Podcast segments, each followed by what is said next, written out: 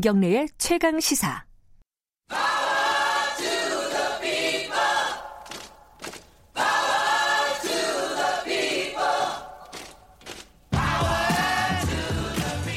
을의 입장에서 을의 목소리를 통해 함께 사는 세상을 생각하는 시간입니다. 지금은 을 밀대 민생경제연구소 안진걸 소장님 이번 주도 나와 계십니다. 안녕하세요. 네, 안녕하십니까. 오늘은 어, 뭐 방송국 입장에서는 굉장히 예민한 민감한 문제를 들고 네. 오셨습니다. 청주 지역 방송 거기가 CJB죠? CJB 맞습니다. 청주 방송 예. 그쪽에서 프리랜서 PD로 어, 14년간 일을 했는데 결국 어, 임금 인상 쪽 요구했다가 잘렸고 그 와중에 소송이 있었고 어, 패소했고 거기에 절망해서 극단적인 선택을 했고 이, 여기까지가 이제 좀 많이 알려진 얘기입니다. 예. 이 얘기를 좀 해보겠습니다. 오늘. 방송국에서는 좀 다르게 어려울 수도 있죠. 방송국에 이제 그 계약직 직원들이나 비정규 직원들이 많기 때문에 그렇죠. 정도의 차이는 부분들이- 있지만 자유롭지 않거든요. 예, 그래서 네. 주요 방송에서 이슈를 다루지 않는다라는 지적도 어, 추모 기자회견에서 나왔습니다. 있었어요. 예. 예. 근데 정말 이렇게 국민들께서 한편은 코로나로 걱정하고 한편은 기생충으로 환호하는 와중에도 네.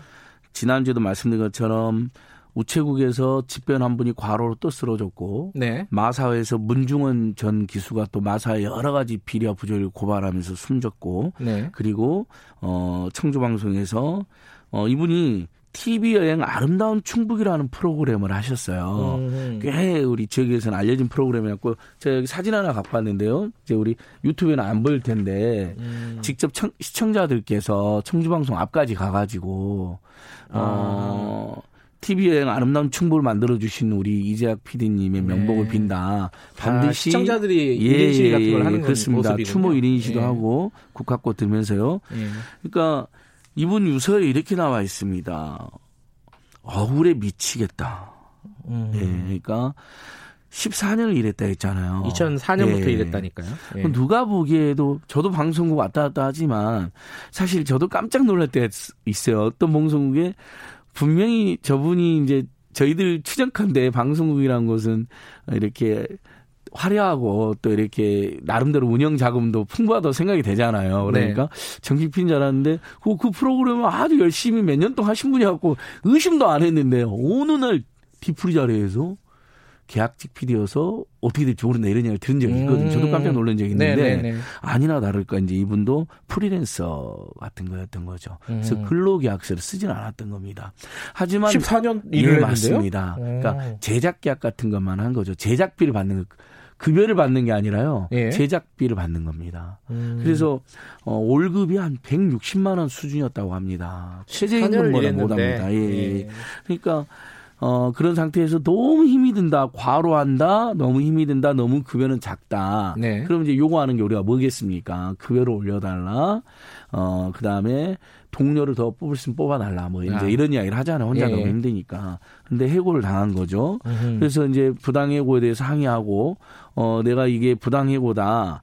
어, 그러려면 근로자지. 내가 이 회사의 노동자가 맞다. 음. 그래서 그래야 근로기준법의 보호를 받지 프리랜서가 않습니까? 아니라 예. 노동자가 맞다라는 거를 했는데 동료들이 증언은 몇 명이 써준 거예요. 그러니까 소송 예, 과정에서요. 거의 정규직 직원과 똑같이 일을 했다. 진술서를 써줬다. 예, 근데 이제 예. 회사의 여러 가지 압박이라든지 또는 회유 또는 여러 가지 이제 분위기상 법정에 나서 증언까지는 하지는 못했다는 겁니다. 음. 그러다 보니까 어, 재판에서 이게 불리하게 작용을 했고 네. 어, 그것을 또 너무 기계적으로 판단한 법원에서는 근로계약서도 안 썼고 음. 일본 증언도 현장 없고 음흠. 그러니까 근로자가 아니라고 판결해 버린 겁니다. 아. 그러면 이제 우리 아시다시피 예를 들면 자영업자들하고 우리가 어떤 계약할 때 노동자는 해고가 까다롭게 돼 있지만 자영업자들 어떤 일 했을 때 어 그냥 이제 오늘까지만 일해 뭐 그렇죠. 용역 그만 예. 이- 이거잖아요 쉽게 말해서 이제 용역 일주일 일주일치만 용역 더 줄 테니까 다음부터는 그냥 그만 나와 이런 거잖아요. 네. 이렇게 돼버린 거죠. 음. 예, 쉽게 표현하면. 그래서 가족들이라든지 이제 일부 동료들 입장에서는 정말 14년간 헌신적으로 뭐 일주일에 뭐 52시간씩 더 일했다니까요. 왜냐하면 이게 어, 그 전에 비슷한 사건이 하나 있었는데요. 그 어, 2012년도에도 고 이윤재 편집 팀의 어떤 직원이 숨진 일이 청주방송에 있었는데 아 같은 방송사에서요? 예, 이분이 어. 올려놓은 거 32시간 동안 연속 편집. 3일 촬영하고 나머지 3일 연속 편집이라고 올려놓은 거예요. 음. 52시간은 그냥 뭐 6, 70시간도 더 되겠죠. 이렇게 되면. 연속 그러니까, 예, 32시간 편집. 그러다가 바로로 쓰러져갖고 숨져버린 거예요. 아주 젊은 PD님이 들어오신 젊, 젊은 음. 일종 이제 뭐 PD 또는 AD님이었겠죠. 예. 이런 일이 있었어요, 여기서. 그러니까 이제 27살 이윤재 PD와 38살 이재학 PD. 이 방송사가 정규직으로 근로기준법의 보호를 안 해주면서 한 분은 너무나 과중한 업무와 스트레스로 과로사, 네. 한 분은 어, 부당해고에 항의하는 과정에서 스스로 목숨을 끊는 너무나 안타까운 일입니다. 예. 근데 아까 소송 과정에서 어, 좀 불리하게 작용했던 부분들 말씀하셨는데 예. 첫 번째는 근로계약서를 안 썼다는 부분, 두 번째는 아, 이 부분은 좀 이제 안타까운 부분인데 이 동료들이 안 도와줬다는 거잖아요 한마디로 적극적으로 그죠? 예, 유서에 아까 다시 정말 아침부터 이런 말씀드려서 우리 시청자 여러분, 정치자 여러분께 좀 마음이 무거운데요. 유서에 이렇게 써 아무 생각도 잘못한 게 없다. 억울해 미치겠다. 모두 알고 있지 않을까? 왜 그런데 부정하고 거짓을 말하나? 아. 들면 회사에서 계속 직원 아니다는 식으로 이야기하니까. 아니, 14년을 같이 일한 사람을 직원 아니라 그러면 어떡합니까? 예를 들면 이것은 법을 떠나서 상도의적으로도 도의적으로도 인간적으로도 너무한 조치였고 결국 근로계약서는 실제 안 썼어요. 방송국에서 안 쓰는 경우가 많습니다. 네. 저희가 이번에 영화 기생충과 비교가 많이 되잖아요. 그래서 제가 자료를 찾아보고 오니까요. 실제 영화 기생 영화 스탭들은 기생충뿐만 아니라 이제 기생충이 제일 먼저 주 52시간 지키고 표준 근로계약서 쓴 걸로 알려져 있는데 사실은 그 전에 명필름이라고 하는 유명한 영화 제작자 있, 제작사 네. 있지 않습니까? 심재명 공동고역 예. 정비구역에 심재명 대표 있고 이은 대표도 예. 있는 영화 제작가 협회도 이렇게 리드하시는 분들인데 거기서부터 쓰기 시작했어요. 영화 산업노조 음. 단체 협상도 하고. 네. 근데 이제 그 정점을 우리 기생충이 찍었고 그래서 지금 영화 현장은 실제로 7, 80%가 표준 근로계약서도 음. 많이 나아졌다. 지키고 예. 땡볕에서 아이들 촬영하다 아이들 다칠까봐 비용이 더 들더라도 촬영 중단. 음. 뭐 요거 이게 지금 알려주고 있잖아요. 근데 방송국은 통틀어서 뭐 우리 KBS도 어쩐지 한번 점검해야겠습니다만은 네. 어 통틀어서 35% 안팎밖에 표준 근로계약서 쓰지 않는다고 확인이 됐습니다. 최근 조사에서. 10명 중 3명밖에 안 쓴다고요? 컨텐츠 진흥원에서요. 예. 그러니까 방송국에 드나드는 많은 인원이 있지 않겠습니까? 예. 그래서 여기 나 이게 이제 정부 국책기관의 조사한 겁니다. 2019년 방송태에서 직면한 노동 현실. 표준근로 사용한 적이 있냐로 물어봤더니 있다가 38.6%밖에 안 됩니다. 근데 이제 예를 들면 드라마나 예능은 많이 이래 그 늘어났어요. 근데 교양이 33%로 제일 낮습니다. 교양이요? 예. 그리고 어. 드라마는 표준계약서를 그래도 이제 영화랑 비슷한 어떤 음. 제작 방식이 40 표준계약서 48.7%까지 올라가고 했는데 노동 시간은 일주에 61.2시간인 거예요. 음. 그 이제 현장에 가보면 저도 이제 뭐 조금 뭐 연기자 어 이렇게 신인 연기자들 아는 분들 들어보면 대기하는 시간도 많고 현장 상황에 따라서 그렇죠. 촬영 시간이 예. 들쭉날쭉 하잖아요. 네. 그러니까 교양 아까 교양 33% 표준교육서 썼다고 했는데 거기서도 주당 근로 시간이 56.5시간으로 나옵니다.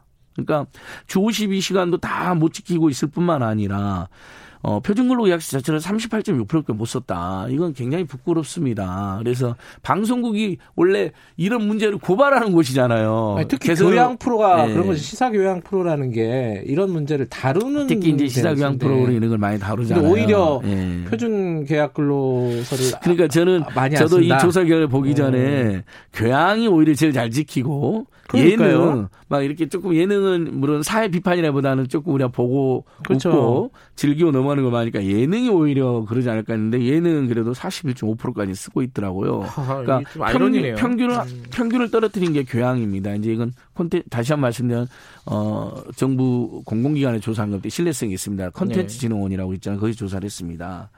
근데 이게 어 근로 그러니까 노동자 입장에서요. 예.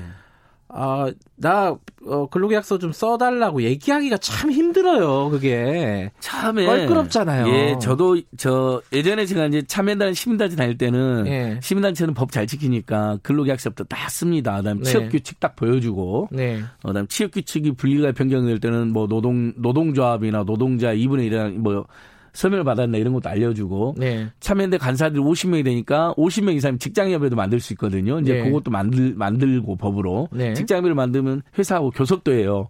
이제 조그마한 시민단체도 이걸 다 해요. 근데 저도 참여연대 사무처장 그만두고 이제 방송국 여기저기 다녀봤잖아요. 몇 군데를 갔는데 뭐 근로계약서는 그냥 용역계약서도 안쓴 데가 많아요. 그러니까 뭐 그냥 고정 출연을 하고 있어요. 뭐 1년, 2년 막 이런. 근데 그렇죠. 관행상 그러는 것 같아요. 근데 저는 또 이해가. 왜냐하면 저는 또 어떤 특정한 직업에 저 플러스 알파로 하는 일이기도 하고 음. 또 한편은 저는 제가 강의도 하면서 네. 일종의 이제 방송국으로 먹고 살았던 개념보다는 어, 국민들에게 교육비, 주거비, 의료비, 통신, 미자비, 교통비를 어떻게 하면 더 줄일 것이냐. 뭐, 지난주에 말한 자동차세 네. 통합해서 내면, 어, 2월, 3월 안에 내면 7.5% 할인된다. 1월 안에 내면 10% 할인된다. 뭐, 이런 정보들 드리려고 제가 좋아서 다니니까. 근데 생업과 관련 있는 분들은 네. 근로계약서도 여기 써야죠. 그리고 직원이 맞으면 근로계약서 써야 되는데, 근데 근로계약서를 안 썼다 해서 근로자가 아닌 건 아닙니다. 예를 들면 그렇죠. 출퇴근이 상당히 정시적으로 하고 있다든지, 지휘 명령을 받고 있다든지, 네. 사실 우리가 자영업 하는 이유, 우리 청취자들도 다 그냥 친구들 중에 이런 이야기 하잖아. 나 회사에서 너무 안 좋은 경우를 겪었다. 뭐, 차라리 나 사업하련다. 자영업하련다. 그럼 내 마음대로 할 수 있지 않느냐. 이런 이야기 하는 분- 이야기 많이 듣잖아요. 그럼 우리가 아는 뭐 전쟁터인지 모르겠지만 밖은 지옥이다. 함부로 그렇게 결정하지 마라 하는 영화, 드라마 미생 예. 유명한 뭐 대사도 있는데 그래도 그게 이제 일정한 출퇴근의 자유라든지 지종속을 안 받는다는 거잖아요. 근데 말은 자영업자 프리랜서지만 실제는 출퇴근에 어떤 어떤 제약이 있다든지 지 명령을 받는다든지 징계를 당한다든지 네. 또는 전속성이 있다든지 그러면 그건 우리 법원에서는 계속해서 근로자가 맞다라고 판결해 왔습니다. 이 경우도 그런 경우라고 보여집니다. 근데 왜 어, 동료들도 제대로 증언 안 해줬고 법원마저도 이렇게 어, 회사 측의 일방적 주장에 편을 들어줬는데 굉장히 아쉽습니다. 그래서 법원이 통상적으로 어, 이렇게 평범하게 어떤 어, 비정규직이나 계약직이나 또는 프리랜서로 내몰려가지고 또는 특수고용 노동 내몰려갖고 일하는 분들의 정서나 상황을 제대로 모르는 것 같아요. 이분들이 대부분 막 흔히 말하는 이제 요즘에는 판사도 부잣집 아이들이 공부 잘해가지고 사교육 잘 받고 그다음에 인생 경험 없이 바로 판사가 된다 이런 지적하잖아요. 저는 그런 것도 일부 영향 끼쳤다고 감히 생각해 봅니다. 전혀 알겠습니다. 서민들이나 비정 노동자들 삶과 처지에 대한 이해가 부족하니까 그냥 문자 그대로 어, 근로계약서 없네 그럼 근로자 아니네 이렇게 판결해 버린 여기 거죠. 1800님이 네. 식당 운영을 하시는데 1년 일하면 정이 들어가지고 개- 근로계약서 안 써도 퇴직금을 준다. 그러니까 이게 이제 근로자로서 인정을 해준다는 그렇죠. 얘기잖아요. 이 사용자가. 그 정말 우리 보통의 대한민국의 예. 상식적인 사람들이 이렇게 합니다. 근로계약서를 안 써도 근로자 알겠습니다. 똑같이 처우해주고 사대보험도 해주고 그것도 해줍니다. 이제 이렇게 퇴직금 줍니다. 예. 물론 이제 사대보험도 근로계약서를 첨부해야 되니까 그 경우에 뒤늦게 쓰는 경우도 있습니다. 근데 알겠어요. 이런 마음씨들로 상생해보자는 거죠. 예, 방송국이 사실 이게 오래된 고질적인 문제라서 좀 해결책을 뭐 이렇게 어려운 상황이지만은 그러니까 사람이 이제 사망을 한 사건이잖아요. 예. 이런 사- 계기로 해서 뭔가 좀 만들었으면 좋겠다는 생각이 듭니다. 오늘 말씀 감사합니다. 예, 고맙습니다. 지금까지 민생경제연구소 안진걸 소장이었습니다. 지금 시각은 8시 43분입니다.